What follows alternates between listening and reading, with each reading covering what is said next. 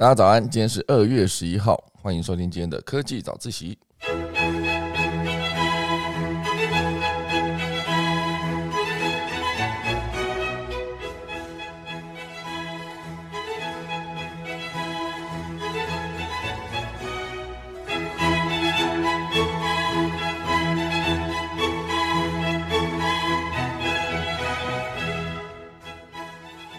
好的，今天的科技早自习要跟大家分享那个我很喜欢的这本书《讯号》它的下集啊。大家知道上集呢是在去年了，上集已经是呃呃牛年的事情了，现在的下集呢是虎年的第一周哈，那刚好有个呼应，有没有？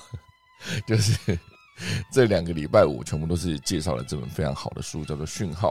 那这本书呢，简单说，它就是一个会总结。呃，影响全球经济大局势的二十七个关键。那这二十七个关键，它其实之前上次讲的时候有跟大家分享过，好，分成大概呃七个章节。这七个章节呢，可能是关于社会和人口统计，然后还有环境、数位世界、科技创新、好货币与市场以及消费者行为。最后一则是啊，最后一段啊是那个地缘政治的格局。那每一个段落，它都会有分成好几个底下的章节。呃，就包括社会人口，呃，社会和人口统计，它就分成了五个五个讯号，好，应该是这样用。每一个大项目底下有好几个讯号，然后每一个讯号呢，它其实逻辑上来说都是直接会影响整个社会局势。好，那等下就来跟大家分享我今天要挑选的几个重要的讯号关键。钟声过后，开始今天的科技早自习喽。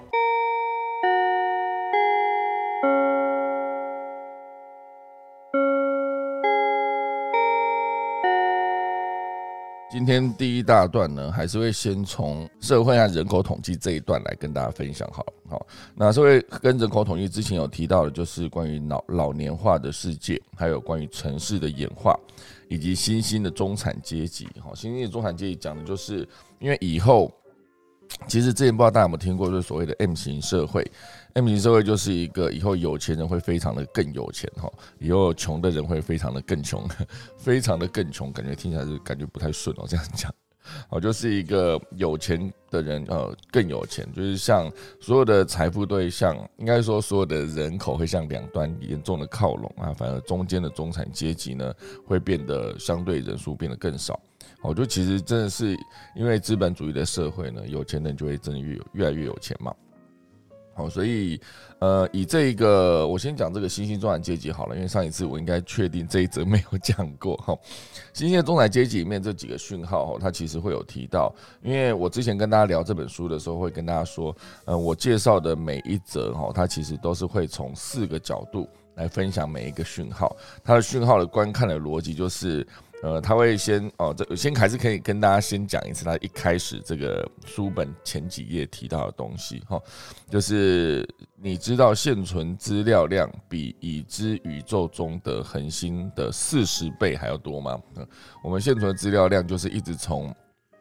我们所有的万物连上网之后啊，也也也不能讲讲万物哦，因为第一批应该就是所有的连上网的电脑。好，后来就变成行动装置，好，所有连上网的行动装置，然后再接下来呢，就是所有连上网的物联网的所有设备。那物联网的所有设备，它其实会把那个数量一次往上拉到非常的大，非常的多哈。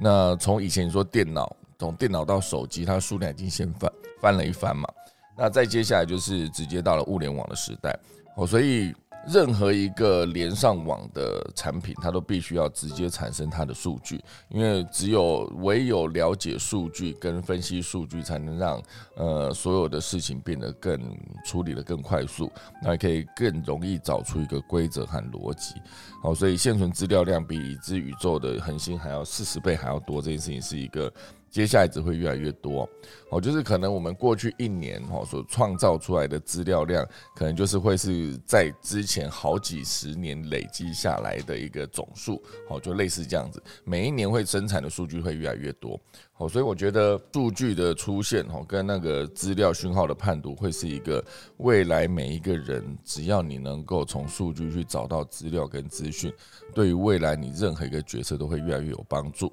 好，所以这本书呢叫做《讯号》啊，它是一个大家去想象，你一般买书它就是一个直立式的书嘛，然后这个就是一般直立书直立式的书的两倍哈，就把它想象左右各放一本，它的宽度大概就是这么宽。好，所以它可以有横幅，有非常大的面积，可以来分享所有的讯号的图表化，好，可视化的图表。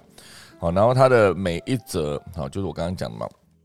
二十七个讯号分为七大章节，那每一个讯号底下，它都会以一个方式，就是先跟你讲啊何谓讯号，然后呃就是会跟你讲说它是会有一个包括起源的故事，好，然后以及如何定义这个讯号，然后以及解码讯号，以及分析后续的影响。好，所以每一个数字出来之后，它都必须先定义它。好，到底这个数字是属于可以判读什么样后续的环境，然后接下来就直接进到了呃解码这个讯号。然后解码之后呢，你一定得知道说它后续会对呃整个社会跟经济造成什么样的影响，然后才算是完成了这一则讯号的解读。好，所以我们现在直接来进到第一章节的那个第三段哈，新兴的中产阶级。好，这讲到中产阶级这件事情啊，他在正式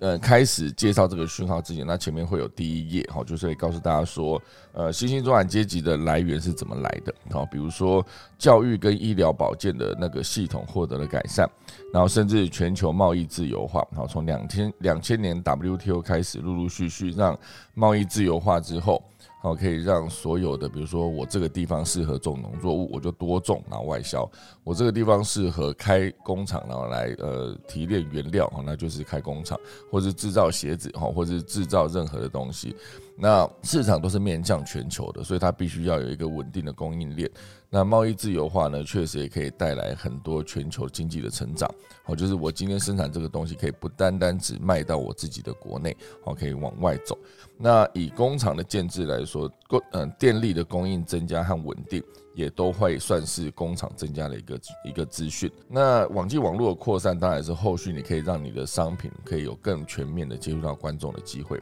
应该说消费者的机会，好，所以这是从教育开始一路走到网际网络的扩散。我们的农业也获得了改良，好，所以农作物可以越种越多，越种越好，好，就病虫害会下降到最低。那科技变得更便宜，然后货币可以有一个所谓的呃在旁边的帮助，然后以及更便宜的金融服务。好，其实全部都是有机会让新兴的中产阶级越来越多的一个机会。好，这边当然呃，以解读这个讯号来说，它其实有一个啊，新兴中产阶级是因为生活贫困中的人比以往更少，而越来越多人进入了中产阶级。那以中产阶级这个各全球各所得集聚的人来说，嗯，以二零一八年啊，这个图表写的是二零一八年。二零一八年呢，就是每一天哈大于两美元，应该说每一天小于两美元呢，就是一个所谓的极度贫穷。好，那极度贫穷的人数，当然目前看它那个比例算起来是以非洲为最多。好，那后来再上去，好第二级别，因为它分成四个级别嘛。哦，就是每天小于两美元，好，每天赚不到六十块，好，以及第二个级别每天二美元到八美元，好，八美元就是大概八三两百多块，好，每天两百多块，这个第二个级别。第三个级别是八美元到三十二美元，哈，每一天三十二美元，三十二乘以三十就是九百块，啊，差不多一天一千块左右。那第四个级别就是大于三十二美元一天，哈，所以它以以这个四个级别来去区分所谓的中产阶级的收入。那当然以亚洲来说，在级别二跟级别三就非常非常的多，哈，那它整个比重就几乎占了呃整个所有的人口的大概。呃，六成哦到七成左右，我觉得亚洲的中产阶级其实是越来越多的。那当然，某种程度上来说，亚洲也是因为人口本来就最多，因为世界最最多人口的国家其实就是在呃亚洲嘛。好，以以这个人口数来说，不管是呃。中国还是印度啊，甚至印尼，它的人口数也是很多的哈。所以再加上接下来的整个东南亚，它的人口红利爆发出来之后，呃，都是工作人口，所以就代表说他们有可能中产阶级人数会更增加。那当然，越往上面的集聚看，整个欧洲跟美洲的人数就越多。好，比如说级别四，好，级别四就是每天赚三十二美元以上。哦，那几乎欧洲的人数是快到了一半哦，欧洲跟美洲加起来已经超过一半哈，所以以这个新兴中产阶级的人数来比比重来看的话，它是先拉出一个二零一八年让你看，然后接下来再比上前面的从一九七一，然后下一个是一九九五，然后陆陆续续看。一九七一年来看的时候，亚洲几乎最多人数的全部都在级别一，也就是根本不到两美元。一九七一年的时候，然后到了经过了二十多年，哈，二十四年之后，到达了呃级别一跟级别二中间，哈，它这个这个高峰谷已经到了级别一跟级别二的中间中线切开来那个地方。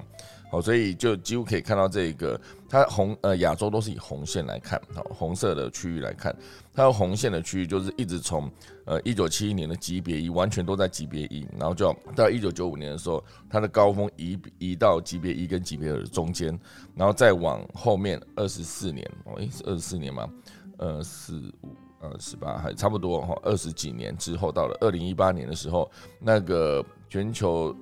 最多的中产阶级的人数已经直接来到了级别二跟级别三的中间了，高峰来到那个地方，所以它的高峰就一直从级别一、级别二的中间，然后跟级别二、级别三的中间，好，所以这个人数是一直一直往右边越来越收入越来越高的情况下去做一个延伸下去，哈，因为收入会一直增加，这就是中产阶级持续收入增加之后。人数移动的改变的位置。那以全球所得分配分配扁平化这件事来看，好，随着人民进呃逐逐渐脱离了贫穷，全球人口所得分配会变得更加的平均。好，所以它这个数据是以二零零三年、二零一三年跟二零三五年预估，好，这个都这个东西来算。哦，就是整个全球所得中位数这件事情是一直一直一直往越来越有钱去靠拢，然后就变成呃看起来所得分配已经变得越来越扁平。哦，这这个这个图相对是比刚才那个图还要更复杂一些。好，所以以嗯，它接下来就开始到了解码这个讯号。吼，呃，解码讯号里面会写到说，全球中产阶级兴起。然后按财富类别划分的人口数量，二零一八年呢，就是刚刚讲了四个阶级嘛，它应该是说，呃，二美元以下，然后二美元到呃二美元到十一美元一天哈，然后从十一美元到一百一十美元一天，然后再上去是一天一百一十美元以上哈，一天一百一十一一呃，以二零一八年来看，呃，最穷的那一区啊，全球整个加起来哈，最穷的那一区是六点三亿。然后第二个阶层就是三十二亿，第三个阶层是三十六亿，然后第四个阶 第四个阶层呢，上流阶级每天超过一百一十美元的阶级有两亿人哈，那整个加起来差不多就是八点三加上三十六十八，好，八点三加六十八，哦，所以现在人口已经超过七十亿这么多了。呃，六十八加上二七十七十，现在已经七十六点三亿人了。二零一八年的时候，总共有七十六亿人。那他这个后面一样会做一个呃后续的预估，他推测到了二零三零年的时候，穷人的人数好会从六点三变成四点五，好，穷人人数下降了，他已经慢慢移到了上面一点的，从穷人到了弱势阶级哦，二美元到十一美元，好，就是从。二美元到十一美元的人数，好，也是从二零一八年的三十二亿，然后一路下降到了二十三亿，好，所以这两个不管是最穷的，然后还是第二阶层的弱势，然后这两两个人数就是持续的下降，十二年后它就持续下降，然后到了中产阶级这个数字来看，它就是从二零一八年的三十六亿，到了二零三零年，它直接拉到五十三亿，好。所以刚才这两个比较穷的哈阶层的穷人跟弱势阶级，总计原本应该是有三十六三十六亿的，好，然后到最后经过了十二年，它有可能从呃三十六直接呃下降到变成二十六，好，类似这样子，二十三十六降到二十六，所以增加了十亿人会。直直接整个增加到了就是中产阶级那一块，好，中产阶级那个人数就是从三十六亿直接增加到五十三亿啊，所以人数增加的非常大量哈，所以甚至包含上流阶级啊，都会从两亿人啊，每天是一百一十美元哦，一百一十美元，这都讲的全部都是一个平均哦，每天一百一十美元，其实就是你说乘以三十好了哈。哦，就是一一千一乘以三，三千三哈，每一天可以赚三千三，平均的这个就可以算是上流阶级了。每一天三千三，那一天三千三，一个月再乘以三十，就是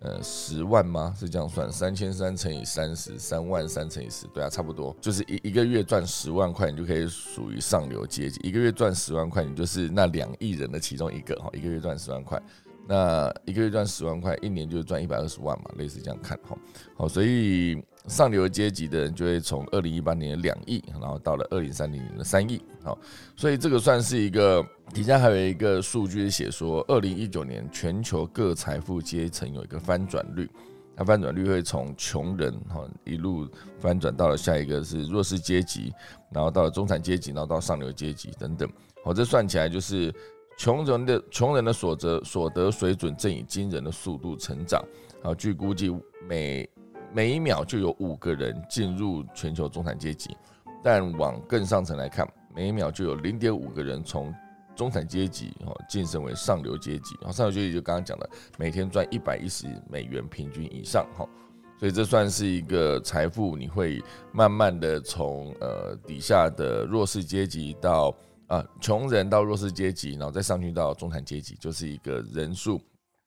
持续持续随着你的收入翻转上升之后，它就是会有一个收入增加的一个状态。哈，那这就是中产阶级的部分。那当然这里面提到中产阶级整个成长最快的还是亚洲，哈，因为亚洲里面其实它里面有提到一个数据，就是下一批达到中产阶级的十亿人之中，好，预计有百分之八十八会出现在亚洲。好，就包括印度可能会增加三点八亿，中国会增加三点五亿，好，所以这两个加起来就已经六点七点三亿了哈。亚洲其他地区也有二点一亿，好，所以真的越来越多。好，所以扣掉亚洲之后，好，真的就是剩下一点三亿是世界其他地区。好，所以中产阶级的成长率呢，美国、日本和欧洲每年百分之五，好，那中国和印度每年百分之六，哈啊，讲出来，刚才那个美国跟欧洲、日本其他地方是百分之零点五。然后中国和印度每年是百分之六，好，所以它的数据比大概是差了十二倍，好，所以这就是中产阶级持续增加之后，它整个的影响就会带来的影响就是热门的消费趋势会改变，哦，因为所得变高，从肉类到教育产品等等服务的消费都会随之增加，好。它这边就有一个图表，写的是肉类消费 vs GDP，好，GDP 就是你越高，然后你的肉类消费平均每公每人平均几公斤，这个数据会一直往上增加，哦，就是这边算起来最高的应该还是在整个坐标图的，呃，坐标图的呃纵轴是一个每公斤，啊，就是一百二，应该说它会有一个数据是写说，呃，每公斤。人均消费的数量，好，然后它的横轴是那个每那个 GDP，好，所以最右边就是 GDP 最高的，然后最上面就是消费数据越高的，好，所以整个整个坐标图的最右上角是美国，好，最左下角是伊索比亚，好，所以伊索比亚算起来它的 GDP 是一个不到呃，它是三一六美元到。一千美元，这最这中间的 GDP 非常低哈，所以它的呃肉类消费平均每人的每公斤数是来到了大概是百分之五，呃就是大概是五公斤左右。那如果以美国来看，它的 GDP 其实是从三万到十万美元这中间哦，算是一个接快到十万美元了。然后它每每一个人均消费的公斤数是一百公斤。哦，所以它跟那个伊索比亚的地方比起来，呃，从每人人均消费五公斤到它每人均消费一百公斤，哦，所以美国的肉类的消费占比其实还是非常庞大的。好，这就是肉类消费 vs GDP 这一个图表。那当然，呃，这边还要写另外一块，就是以美国的家庭支出支出占比消长来看，一九八零年到二零一八年，美国家庭支出的消费占比，它是。嗯，一路会从家庭饮食、交通、服饰、家具，哈，这个生活必需品相关的呃的消费，然后到后续会有到了通讯、教育、休闲娱乐、金融服务，尤其是医疗保健，也都是呃整个完完全往更，比如说我的基本人生需求已经得到了满足之后，那。它会往后面的更多的，比如说教育啦，比如说我的金融服务跟呃医疗保健这一块来移动，好，所以当它持续移动下去的时候呢，它就会是一个，你会看到它那个数据是一直往右边移动的吼，所以整个全球消费的风向也是持续在改变。那这边是有一个二零三零年啊中产阶级消费的变动啊，以成长的城市跟萎缩城市来比较，整个在教育方面的消费改变是最大的哈，所以应该是所谓的教育会让整个族群做一些翻转，也不算族群了，就是刚才说的整个穷人区哦，就可能可以靠教育来翻转变成中产阶级。哦，就是应该说，你可以从穷人翻转变成所谓的弱势，弱势再往上翻转，就到了中产阶级。那中产阶级再再靠自己的努力，就可以有机会让自己翻转变成一个上流阶级。哦，所以这边以这个中位数这个数据平均来看，真的就是它被定义成每天只要呃，诶，每天一百一十美元呢，每天一百一十美元。每天三千三的一个月三万，对啊对啊，每天一百一十美元嘛，对吧？我觉得你只要现在收听的这个所有朋友们，如果你呢就是每个月收入差不多就是十万元台币啊，就相当于十万元台币的话，那那恭喜你就成为全球这个呃七十六亿人口里面的那两亿，好，那两亿就是所谓的呃上流阶级。啊上流阶级每个月赚十万块哦，好，我不知道大家是不是每个月都可以赚到十万块。如果可以的话呢，就恭喜你成为上流阶级。如果还没也没关系，你现在是在人数最多的中产阶级，就是每一个月从十一美元到一百一十美元。哦，十一美元是个什么概念？每啊每一天啊讲错了，每一天十一美元就是一个每天三百三嘛，每天三百三到每天三千三这个状态。好，每天。每天三百三，嗯，你就是中产阶级了。每天三百三，反正总之就是除以十嘛，好，就是差不多就是，哎，才一万，真的吗？每天三百三，一个月是多少钱？三百三乘以三十嘛，三千三乘以三，哎，每个月一万块哦，每个月一万块到十万块中间，你就是中产阶级啊。简单讲就这样子。哦，每个月只要赚一万块就是中产阶级啊！这当然包括很多新兴地区啊，就是亚洲啊、非洲，其实都可以有一些数据统计到这个地方。好，每个月只要赚一万块，一万块到十万块中间，你就是所谓的中产阶级。好，那再再往前一点啦，就是每个月如果每一天你赚六十块，啊，每天六十块，然后一个月大概就是六十乘以三十，一千八。一个月如果赚一千八百元的话，就是。属于他们划分的穷人的阶级哈，一千八，那你一个月从一千八到一万块，这中间就是呃所谓的弱势阶级哦，一千八到一万块嘛，一万块到呃十万块哈，就是中产阶级。那一天赚呃一天赚十万块，哎，一天赚三千三嘛，对不对？对。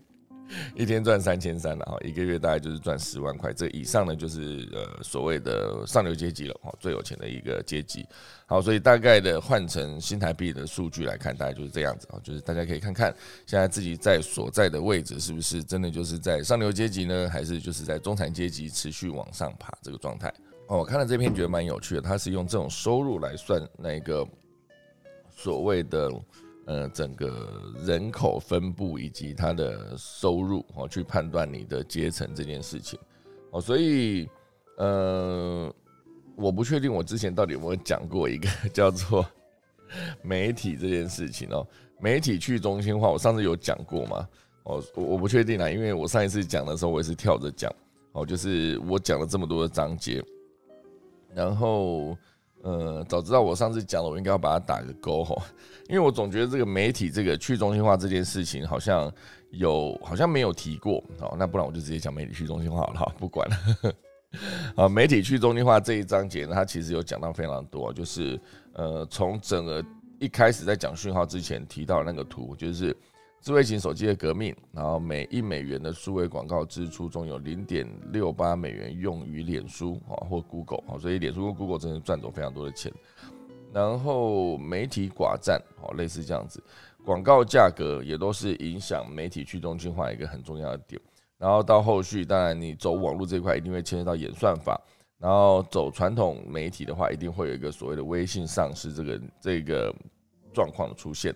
二零一二年到二零二一年呢，美国信任传统媒体的比例，哦，就是到二零一八年、一九年是中间，它其实还达到了高峰值的百分之将近百分之六十哦，然后到二零二零年直接掉到百分之五十几，然后到到二零二零年直接掉到剩四十六，就是从最高差不多六十掉到四十六，所以其实大家对传统媒体的呃信任度是下降的非常的多，尤其是过了二零二零年之后啊，媒体去中心化这个状况就越来越严重。好，所谓的媒体去中心化，它解读这个讯号状况来看，哦，就是他这边写了一个媒呃时代变迁下媒体类型的选择，哦，以美国的数据来看。啊，一九四零年代、一九九零年代跟二零一九年代哈，这几个年代的左左边的纵轴是这样，然后这中间那边写的数据就是写说美国的电视台有几间，哈，广播电台有几间，平面日报纸有几间，哈，一九四零年代美国只有十二家电视台，广播电台有九百六十家，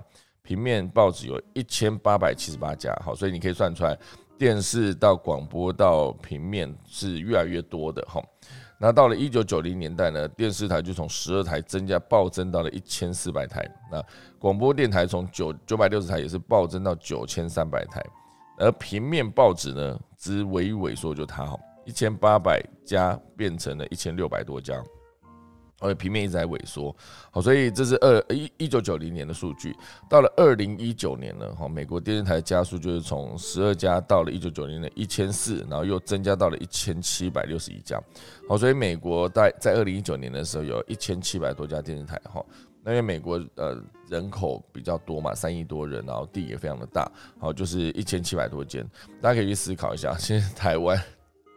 台湾这个地方其实没有到这么大，然后人口数也当然就是在全球大概就是排百分之五十啊，也讲错，在台全球是排大概第五十几名这样子。一个这么小的地方，其实台湾电视台有多少个电视台啊？你先不算新闻台啊，就是不是不要只算新闻台看，你就看有线电视打开，它那个台数几乎就是破一百哈，所以那个电视台。这电视台的家数是非常多，频道频道数也非常的多，好，所以呃电视台的数量是从一九四零年代到九零年代到二零一九年代是逐步的增加。那以广播电台来看哈，也是持续在增加中。呃，一九四零年是九百六嘛，然后一九九零九千三，哈，暴增了快十十倍。然后一九九零到二零一九又再继续增加到了一万五千四百五十一间的广播电台。而最惨的那个平面报纸这一块，就从一千八降到一千六，降到一千二，哈，这就是时代变迁下媒体类型继续的做改变。当然这边还算是都是传统媒体啦，就是媒体是一个所谓的电视。你去想传统媒体，如果以前以前那个时代要下广告在媒体上面，相对是比较轻松一些。你的选项只有五个哈，电视、广播、杂志、报纸跟户外这几个就是传统媒体可以下广告的几个选项，你就不用去思考很多，比如说我要要不要找 KOL 啊，要不要直接在网络上面下 Facebook 买 IG 的触及等等，你要不要去做很多的，甚至不要说 KOL，你是不是应该去买口碑行销啦，还是你应该是在办抽奖活动啊等等，并不是行销影片啊，有没有机会？类似这个现在的选择变得非常非常的多，而且。新媒体跟新的平台一直出现嘛？你现在是不是应该去 Discord 上面去下广告？类似这样子，全部以后的可能会有一个更精准的整合的服务，是直接有什么新的媒体，年轻人往哪边聚集，你直接去买抖音，抖音的影片内容是不是直接去还要再增加？就是花钱买抖音触及，就是所谓的抖加哈，你去买抖加，付钱给抖音，它其实可以让你的触及曝光更增加。类似这个所有的行为，全部都是买广告的一环可是，在以前的媒体相对比较单纯的情况下，以前的媒体采购人员相对比较轻松一些哈。好，所以以媒体去中心化来看，它直接先告诉你说媒体类型的改变。那如果以数据来看，它这边写的是一个。呃，一九四零年代啊，一样是一九九零、二零一九这几个年代来区分全球数据，它是有一个重点的数据，写的是从一开始它写的是 YouTube 的频道，然后还有网站，还有社群媒体的使用者这三块哈。最左边是刚才，当然我讲就刚才那三个时间哈。一九四零年代有没有 YouTube 频道呢？YouTube 频道没有哈，所以频道数字零。那一九四零年代有没有网站呢？好，没有。好，所以网站数量也是零。那社群媒体使用者有没有？也没有，因为没有网站，当然没有所谓社群媒体嘛。好，所以一九四零年代的三个数据全部都是零。那以一九九零年代，好。YouTube 的数量是使用者 YouTube 频道有几个呢？哈，没有哈，因为 YouTube 也还没有上线嘛。可是，一九九零年代，它网站已经陆陆续续的增加了，哦，就是开始有一个有机会可以上网了，因为那时候已经接近了 Web 一点零的时代了。那在接下来哈，一九四零年代到了一九九零年代，社群媒体的使用者其实已经增加到了一个数数量哈。所以这几个当然就是以在网络渐渐越来越普及之后。哦，随着网站的增加，社群媒体的使用者也会增加。那到了二零一九年，也就是刚刚讲的三个年份的最后一个年份，哈，就是 YouTube 的频道已经直接暴增到三千一百万哦，这是这还是三年前的数据哦，三千一百个，全世界有三千一百万个频道。好，所以如果你的频道真的做得好的话，你就是要去跟其他的三千一百万的其他的频道去做竞争。好，因为其实成立一个 YouTube 频道本身，官方是不会跟你收钱的。可是他现在的演算法调整，也会也会以让观众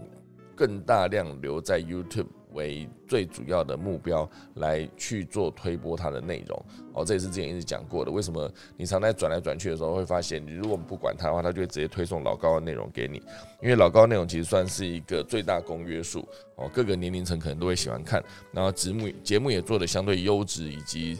呃资料收集的也很丰富。那再加上它的时间非常的长哈，所以一旦他推送给你老高这个题目，而且老高讲的非常好嘛，所以你在发现老高起了一个头之后，你就很想把它看完哈。那一旦想要看完这个逻辑看下去的话，就变成他呃 YouTube 也确实完成了一个梦想，也不算梦想，就是他们原本的预原本预期的一个状态，就是观众持续留在我的平台上。哦，所以这个是 YouTube 频道的一个存在。那当然，以那个 YouTube 的呃存在，呃，应该以二零一九年来看，YouTube 的频道数就是三千一百万，网站的数量也是从之前的零暴增到了十九亿个网站，社群媒体的使用者也是从零呢直接增加到四十三亿。好，所以这个数据增加的非常的快。好，所以这边底下有一个数据写好，就是你昨天从哪得到消息的？以美国人来看，好，一九九四年。电视还是最大众，百分之七十三，然后还有报纸百分之五十三，然后广播啊四十七，然后没有得到资讯的是大概百分之八，好类似这样。然后经过了几年，到了二零一九年，你从哪个媒体网站取得的最新消息？哦，脸书百分之五十二，那 YouTube 百分之二十八，啊，Twitter 百分之十七，然后 IG 是百分之十四，哈。所以以那个 Facebook 的系统，以 Meta 这个集团来看。好，那个二零一九年，大家透过它的网站比取得资讯的比例，大概就是五二加上十四，好，所以大概就六乘六，好，六乘六，非常的多，三分之二的人数是被 Facebook 的推送的资讯掌控了他们要看到的内容，哦，就是观众的习惯，我觉得真的很大的一段时间。你要看任何的新闻，你是不会去看官网，你不会去看所谓的新闻网。你看的新闻全部都是朋友他转贴了一个什么新闻在 Facebook 的动态墙上。之前曾经有一大段时间，你接收新闻的来源全部都是来自于 Facebook。然后呃，不只是新闻来源呢，还包括比如说最近什么东西、什么电影好看，然后什么东西好吃，然后热点在讨论什么重要的事项。有些时候也不是说什么真的是很重要的东西，而是它可能是一个爆红的某某人物。那这爆红的某某人物，有些时候你也抓不到、抓不太到他的逻辑，只是他可能做了一件争议的事件。我就一直印象很深刻。之前好像有我们在做最大档的时候，有一个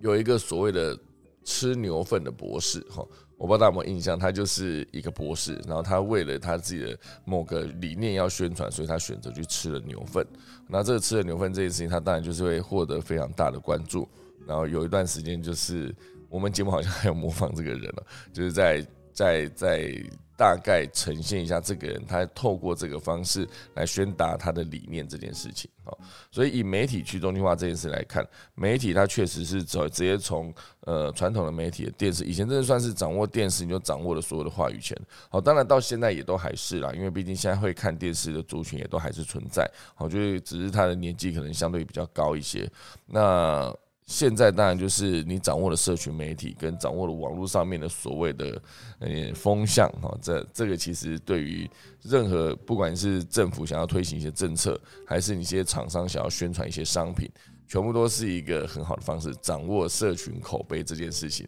好，所以曾几何时，口碑行销已经变成现阶段这个不可或缺的一个宣传的方式。好，口碑行销。好，所以当这个所谓媒体去中心化，他一定会提到原因嘛？原因当然就是有非常多，他拿传统媒体跟新媒体做比较，就是各式各样的数据都在在表明，进入的门槛已经降得非常的低了哈。所以降低了这些包括。进入的门槛哈，这这底下其实这个图很有趣，它是分成上下半段哈，上下半段就是上半段就是传统媒体，然后下半段就是新媒体啊，现代数位媒体，然后它分成了六个项目啊，包括资本成本哈，这是第一个啊，第二个是人才，第三个是地理位置，第三个第四个是权威性，然后是合法性，然后还有时间性啊，它把这六个维度去做一个传统媒体跟现代数位媒体的比较。以资本结构来看呢，以前你要不管是要印报纸，要印刷机设备、工作室，然后你要有一个电视台，你。前期的建制成本一定非常的高，你必须要有摄影机吧，总要，你就专要有一个摄影棚，摄影棚也不能有灯光，也不能太差嘛，哈。所以以资本建制来说，你要成你要做一个电视台，跟你要成立一个印报纸的，不管是印报纸、印杂志、印刷厂，成本都非常的高，很贵，哈。那如果你新媒体的情况下，你要需要的装置就是一只手机。哦，还有网际网络连线哈，这其实之前在 Facebook 刚进台湾之后，智慧型手机在二零一零年因为三 G 的发展迎来爆发性的成长之后，很多的所谓的直播都第一时间出现在 Facebook 上面。好，包括很多重大事件发生的时候，可能呃那个主流媒体没有来报道，可是你可以在某个场域里面持续透过自己的手机去。让所有的资讯往外扩散。好，这有一个算是还蛮蛮明显的例子，也就是所谓的二零一四年左右，好，就是呃一群年轻人他攻占了行政院这个行动，好，那其实就可以直接在行政院里面透过这一个手机直播这件事情，让大家看到现场的状况。那也算是第一次有呃用这种方式来。跟传统的媒体去做对比哦，因为传统媒体它必须要打一个卫星讯号的时候，它必须要一个，首先它需要一个卫星的 SNG 转播车哈，它必须有一些所谓训练精良的一些记者们到了现场，他才可以直接透过这个方式把资讯往外传。哦，所以这就是传统媒体它投资建制成本一定非常的高。那以第二大段来看，人才。哦，就是以前你并聘雇电台节目主持人、新闻从业人员跟记者，他都需要一段时间的训练培养啊，才可以达到一个主播的等级或是记者的等级。那当然，现在你要做传统的，应该现在要做新媒体。人人皆可是主播哈，人人皆可是主播这个概念就变成，呃，好像是二零一四年嘛，当呃一期直播开始流行起来的时候，很多的网红网美们呢，就是很多的正妹哈，可以直接这样讲，第一波确实是由正妹带来的这个风潮，直接在一期上面就，他们当然也是说自己是主播嘛，因为毕竟他就是那那个直播间的唯一一个讲话的人，他是主播哈。所以，呃，有一个形容词，这也是我的前老板哦，伟伟忠哥，他当初写了一篇文章，我觉得他写的非常的好，他就是几乎就是短短几句话就说出了传统主播跟新 新媒体主播上面的一个落差哈。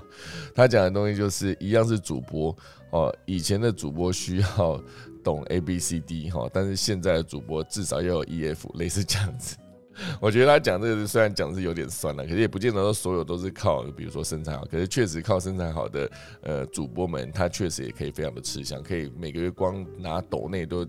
得到非常多的收入跟钱哈，这也是现在这个这个时代可以赚钱的一个方式哈，没有所谓对错好，所以以人才这件事来说，以前要培养一个主播，要从那个传统的媒体记者，然后就直接上到主播台，需要非常大的时间累积跟啊非常长的时间累积跟很大的努力嘛，对吧？好，这是人才这个部分。以地理性这件事来说，所谓的电视台，它能呃 broadcasting 的地方就是它那个周围类似这样哈，它会甚至一个地方地方电视台，它其实就是以地方这个部分为它的观众主。族群哈，地理天然的地理限制的界限。那以地理性来说，新媒体它就是一个只有国家级防火墙能限制得住啊。除了国家级防火墙，这大家知道这个中国的长城这件事情能限制资讯的快速流通之外，其他的几乎你只要连上网的话，它都有机会被所有人看见哈。这就是地理性也直接因为网络而被了改被改变。权威性这件事来说，以前在广播电视跟新闻中建立的。呃，声誉旷日费时，但有可能毁于一旦。哦就是当你发现这一家媒体竟然做了一则假新闻，你可能就对他从此不再信任。可是，但是那个新媒体这一块，它但即使没有声誉，内容也可以透过病毒式的传播。很有可能有一支什么样的影片，那这个影片一旦曝光之后，它就会在全世界被广泛的流传。哈，我不知道大家之前有没有看有一则新闻，就是好像在在对岸啊，有一个地方有一个。呃，被铁链锁住的一个人，然后他可能有养了八个小孩，类似这样哈。他这一则新闻就是一段影片直接曝光之后，他就会马上上了热门的搜寻哈，然后就可以得到更大量曝光，然后会逼得当地的政府去不得不去做处理这个后续哈。所以我觉得，呃，整个权威性跟快速流通这件事情来看，呃，新媒体它就是掌握了网络的这一块，呃，快速传递所谓病毒影片的一个趋势。好，那以第五块合法性来看。呃，电台数量跟可用的频段受到广电许可证的局限，好，所以那个广电总局哈，也是对岸的广电总局，就是台湾以台湾来看就是 NCC 嘛，他们是有权利去呃，也不要说下架，就是有权利就是不再发那个营业执照、播播出许可给任何一个媒体，那这个频道它就只能从有线电视媒体上面去做下架。哦，这其实就是之前大家看到中天有一个很好的例子，中天新闻台就因为这样子呢，消失在有线电视系统业者的上面的频道。哈，好，那最后一个就是时间性。好，时间性就是你要做一个新闻哦，大家知道如果有被新闻采访过，或者是你曾经担任过新闻媒体的记者这个工作，你就会发现，其实制造一则不能讲制造，呃，把一篇报道生成出来，它其实需要采访，采访之后要把它做成一段影片，那影片可能还要在。在旁边配音、过稿等等，这其实全部都会花掉比较多的时间啊。可是如果是以时间性来看，任何一只手机只要一旦开始直播，它其实就是直接传播到全世界。好，就是当大家想要观察、关注第一时间发生的事情的很细节的内容的时候，直播反而会是跑在传统媒体的前面。好，这就是一个时间性的差别。好，所以呃。结果就是现在几乎没有进入障碍了。那每个人跟每个品牌现在都是自媒体公司，好，每分钟都有数百万条内容在发布，好，所以这个数据来看非常的多哈，就是嗯，每一分钟都有一点八八亿封电子邮件被寄出，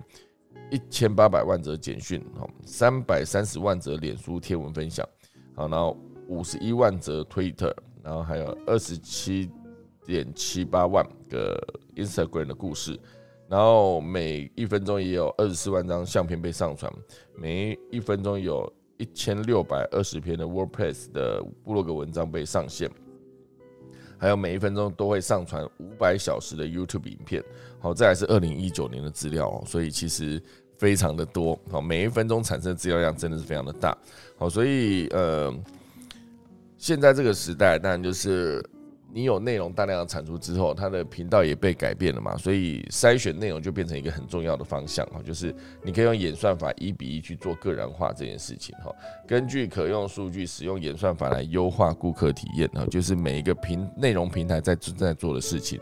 那记录顾客创造新互动所产生的数据，也可以进一步优化个人的体验，然后再接下来就是利用历史数据。打造能预测客户行为、顾客行为一个结果分析模型，这所有的全部都会变成一个演算法，让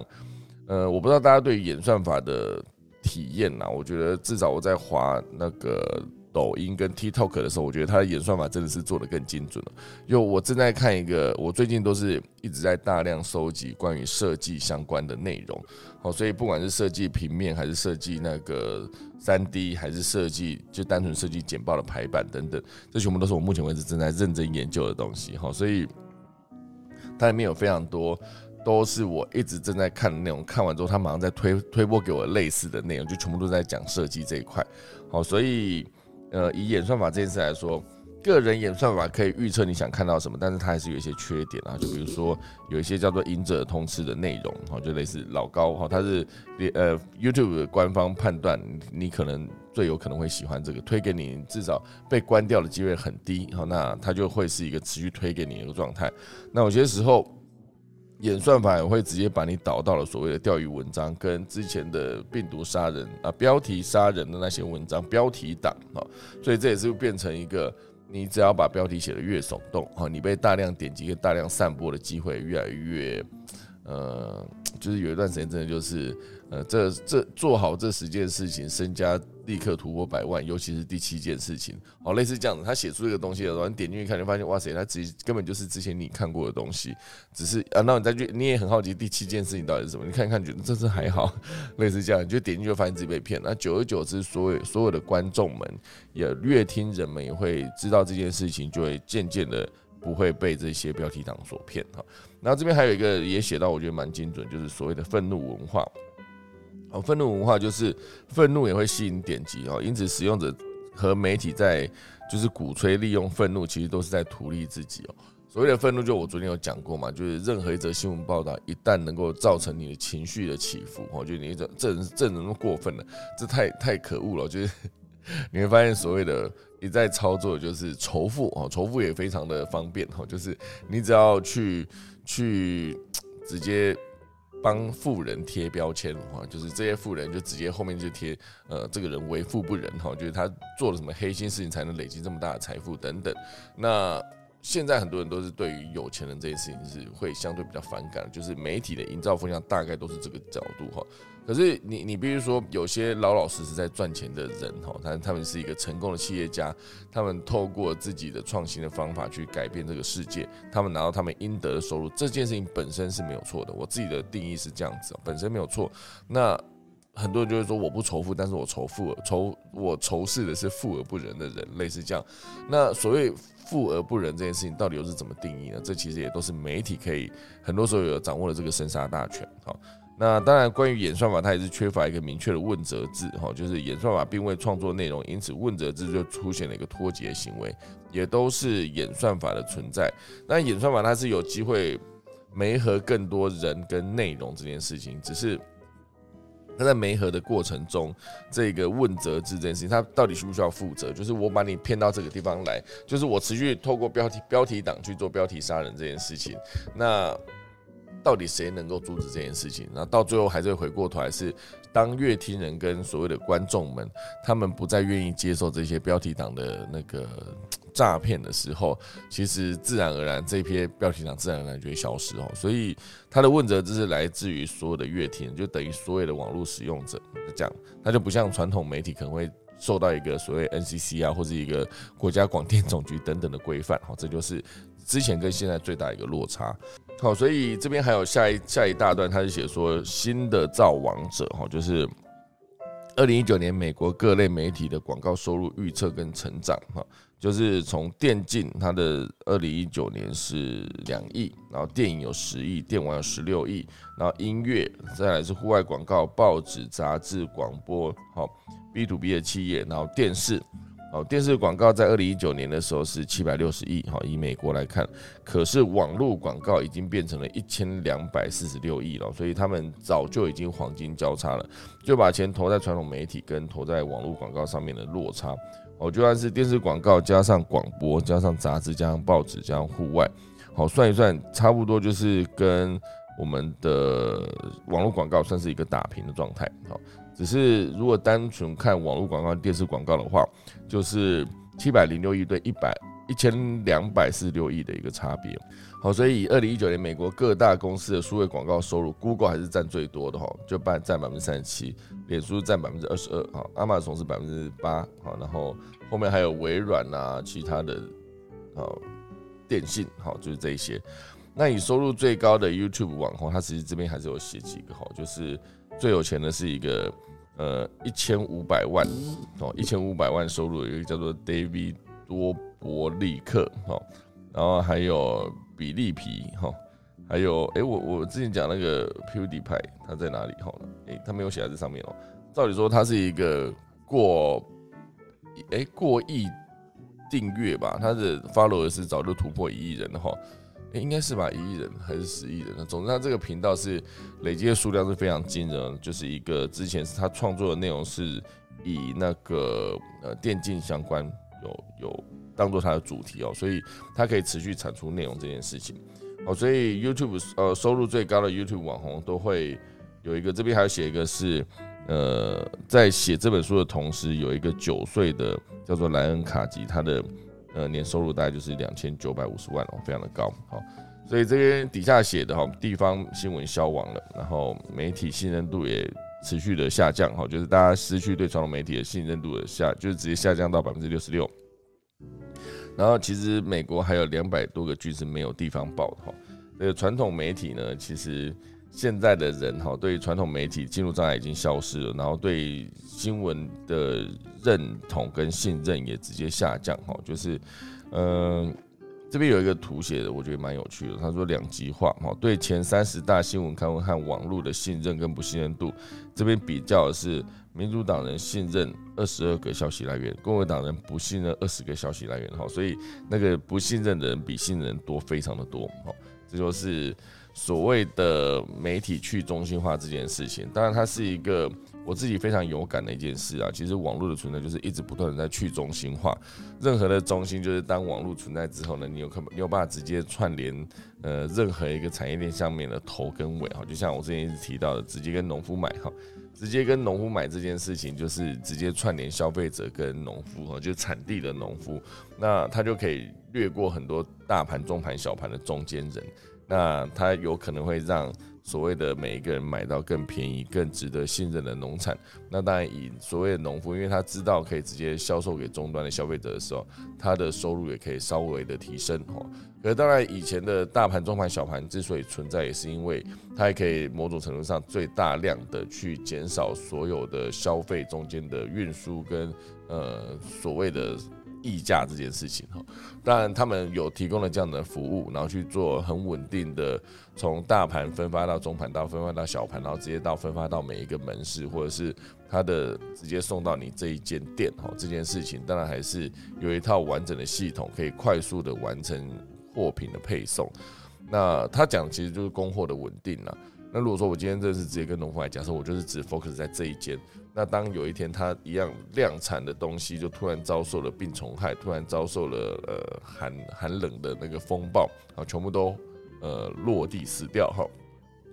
那你第一时间你就没有办法买到这些蔬果了哈。所以当然这些的存在，就我刚刚其实强强调了，大盘、中盘、小盘的存在还是以稳定所有的收入为主哈。这件事情是一个算是他们的不可取代性哈。那当然有一个不可取代性取代性在那边的时候，它当然就是有机会。呃，收更多的钱哈，这个确实就是他们获利的来源。好，那今天我的讯号只讲了两个，因为可能讲到媒体又讲的比较复杂一点，而且媒体它其实真的有蛮多可以聊的。我之前其实好像也讲过一本书，叫做呃呃，我之前讲那本书叫什么？我看一下，呃，啊，哎哎，想不到，我之前分享那本书讲好久，就是跟广告有关的。好好好，我竟然没有把它写在我的这个笔记里面。我之前讲的那本书，其实还是在讲哦，眼球革命吗？是什么？好像不是哎。好，我不知道那个大家如果有有有印象中我之前讲过那个什么书的话，哦，好吧，找不到。哦，就是我之前讲过一本书，它讲的全部都是那个呃呃，就是广告如何从传统媒体一路走到现在。好，然后他讲的全部都是只要占领观众的眼球就可以。成功哈，就先把眼球抢下来，这件事情是最重要的。那把它直接量化成实际的作为，就是之前的标题党，也是其中一个方式了哈。当然，这就是我不建议啦，因为标题党到最后你看完会让所有的消费者跟乐听人，呃，就会让他们感到非常的不爽，因为感觉自己被骗了嘛。哈，好，那这就是今天的 讯号，只讲了两则哦。那那这样我几乎还可以再讲好久，因为这真的可以，真的很多的内容哎吼。这这一这一篇这一本书真的是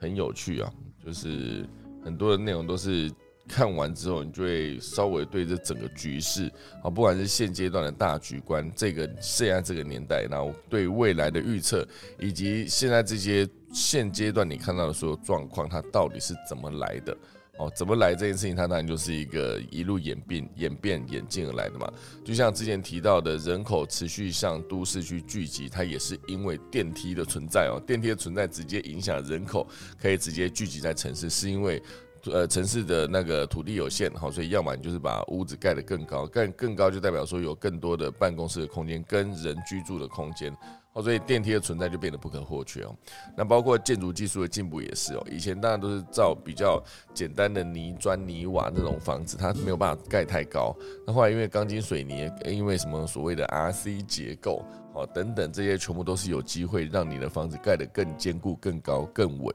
那这当然有办法让更多的城市的人口居住。哦，所以。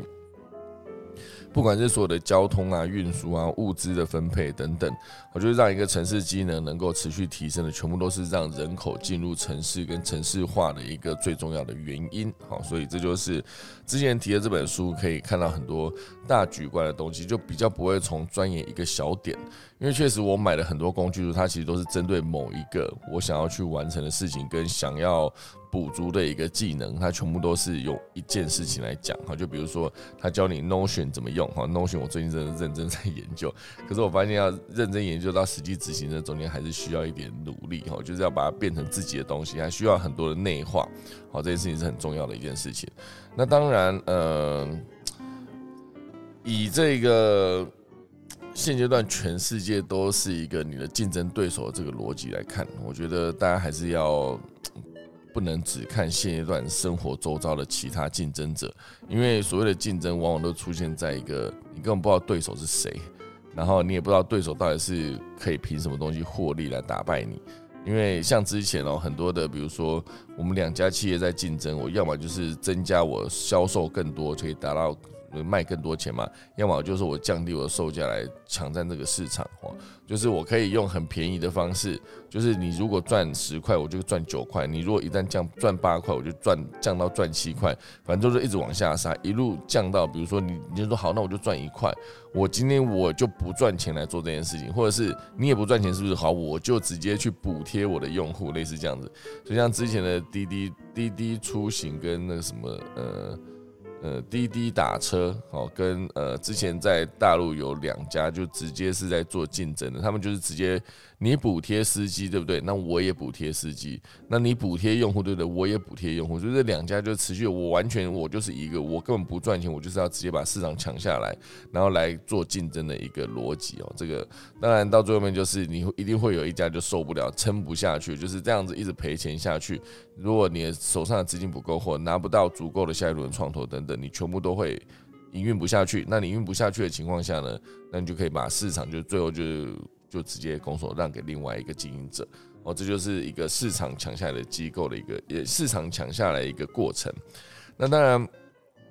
很多时候你就想说，你不有可能你的对手根本不是靠这个东西赚钱。假如他今天就是我根本不在乎我的，像一个呃运输美和服，我不在乎我的司机。呃，我还是会让我的司机赚钱，那我也我也会让我的所有的使用者去更快速的，因为被媒合嘛，所以他们就有机会快速的达到目的地。那这整个过程中，他可能是靠的是整个平台架好建制完之后。然后去卖广告，靠卖广告去做收入的时候，他在原本从司机那边收的钱，从用户那边收的钱就不会是他最主要的收入来源。我这只是举例啊，不见得他们真的是这样做。好，所以当你的对手是不靠那个原本你获利的方式获利的这个竞争方式来跟你竞争的时候，你就你就很有可能会直接不是他对手，因为这是你唯一拿到获利的方式，而对方根本是不靠这个东西赚钱的，那你就会竞争的非常的辛苦。好，所以这其实就是讲全球化现在这个时代，不管是竞争也好，所以威胁也好，都来自全世界。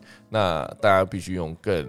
大宏观的角度、更高一点视野格局去看自己做的每一个决定。好，这就是今天我对所有内容的理解，好不好？好，那我们等下快速的进一下今天农民历时间了，因为时间进来进来也已经七点五十九分了。好，今天农民历来看呢，今天算是一个诶，依然是个好日子哦，连续两天都好日子哦。今天的能做的好啊，宜的事情更多了哈，总共有二十一个哈，宜祭祀祈福酬神定盟哦，然后纳采冠机采衣合葬嫁娶安床迁徙入宅安乡起葬安葬解除取鱼捕捉伐木安门出火哈。今天祭栽种动土开始做灶，就是今天甚至你直接去取鱼哈。捞捕水中的鱼获都是一个好日子。今天大家想出海去钓鱼的话，那也可以去一下。哈，今天虽然是礼拜五嘛，好，然后这就是今天的科技早自习，好不好？我等下来打下课钟。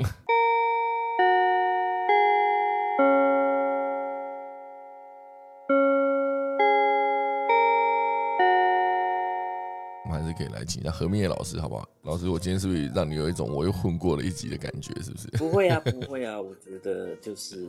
做这节目，就是因为是你做的嘛，所以就是怎么样心态，应该都还 OK 吧？也是一个尝试的。老师，你好会讲话。就是我，我其实因为嗯，秀导今天谈的是讯号这个东西，那当然后面谈那个媒体。那现在在谈这种去中心化，嗯，其实前两天有一个坊在讨论啊，说是不是叫去中心化，或是有可能用一个叫做非中心化来看，可能会比较好。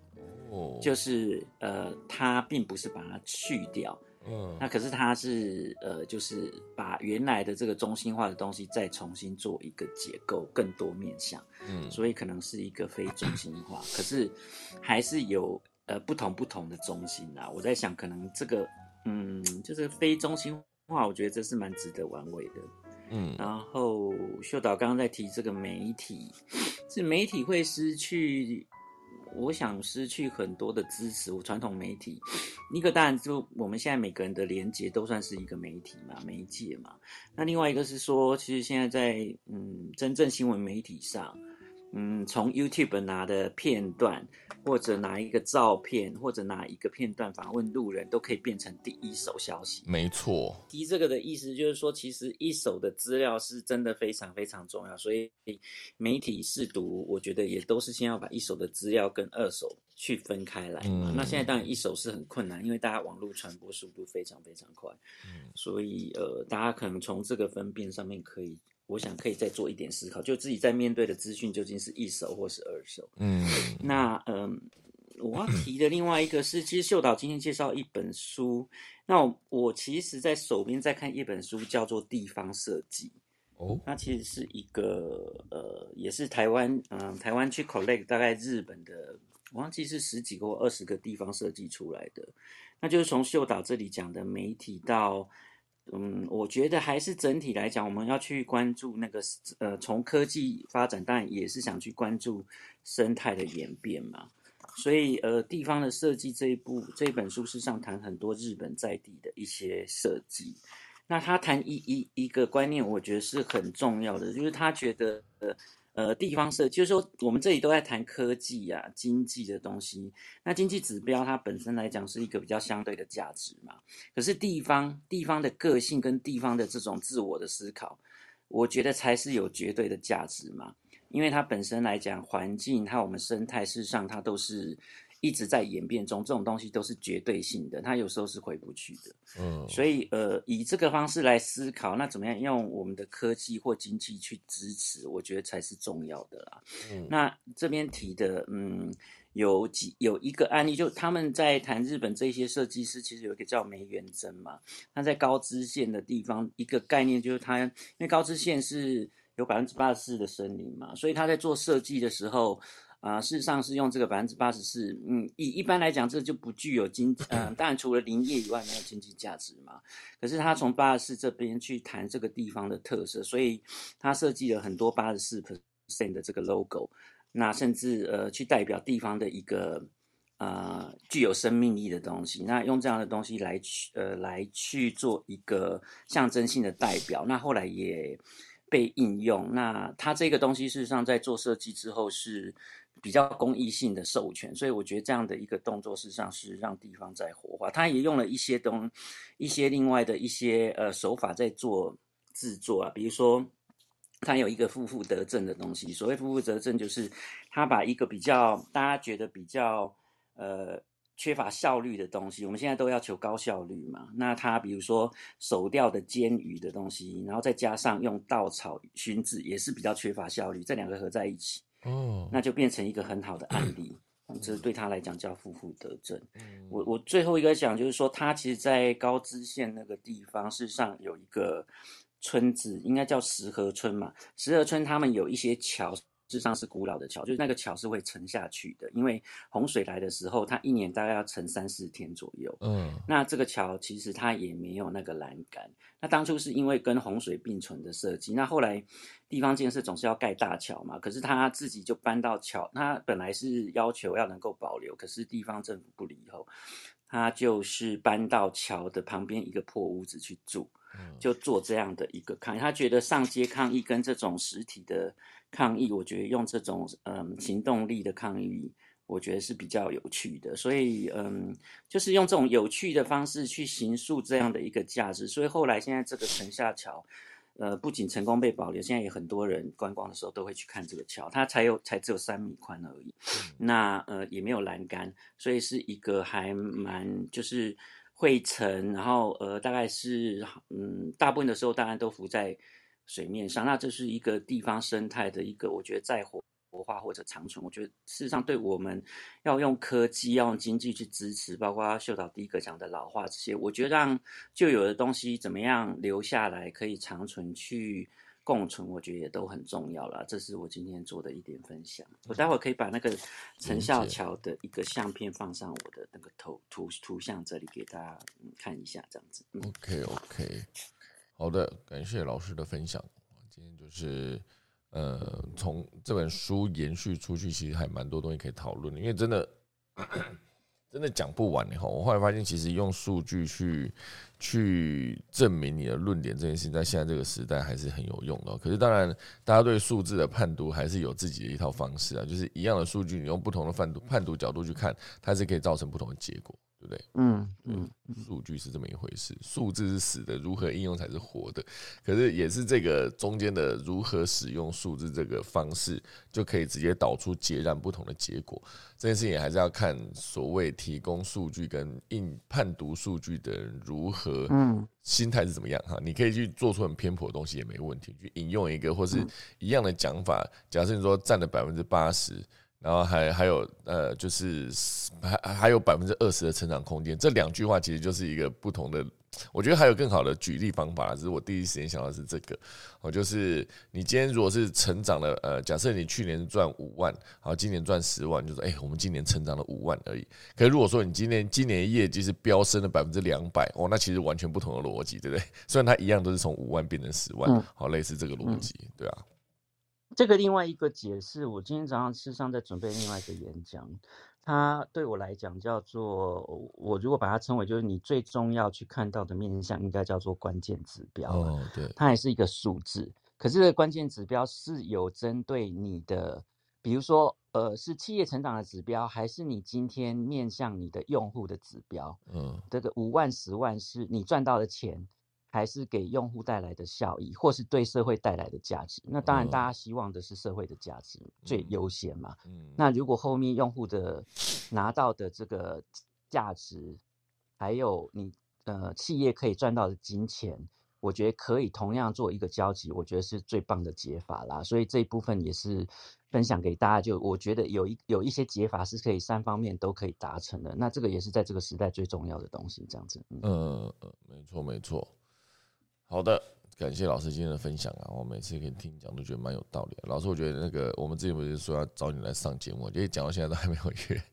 我最近发现可能还有更多东西要请教你哦，下礼拜真的要约一下哦。我在私下。我觉得这边也蛮多人的啊，秀导可以让大家分享。然后其实我觉得大家都有自己领域很厉害的东西，只是希望大家也可以多上来分享，我觉得蛮好的，对不对？对对对，好的，那今天就要打下个钟来，谢谢大家了嘛？毕竟已经十五分了，而且我家。附近的那一个工地已经严重的开始施工了哈，等一下他就会开始打那个桩，就会开始吵死大家，这样好吧？所以我就先把房间关掉喽。那我等下就会现在打今点下课钟喽。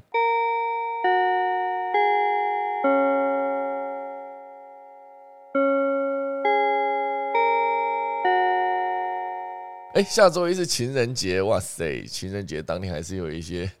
跟情人节相关的科技应用吗？这我就不知道了哈。反正总之下周一早上七点再见，大家拜拜。